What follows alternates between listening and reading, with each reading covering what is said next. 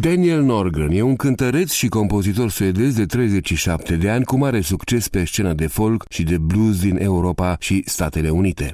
Majoritatea celor nouă albume pe care le-a lansat din două mii șapte încoace sunt înregistrate acasă la el pe un casetofon cu patru piste și de aici provine probabil căldura sunetului analog al pieselor pe care le cântă.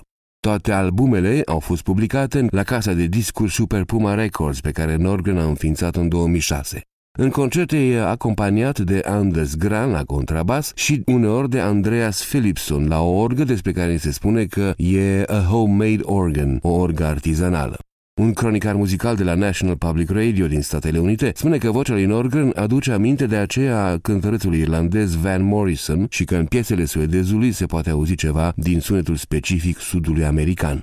Ne ascultăm acum Howling Around My Happy Home de pe albumul Back din două mii treisprezece, cu precizarea că în varianta pentru internet a acestui articol veți găsi înregistrarea concertului pe care Daniel Norgren și trupa sa l-au dat în seria N P R Tiny Desk Concerts. Blues minimalist suedez, simplu și nesofisticat, ca orice lucru făcut în casă. Căutați dicționarul de sunete rare la europa liberă punct org.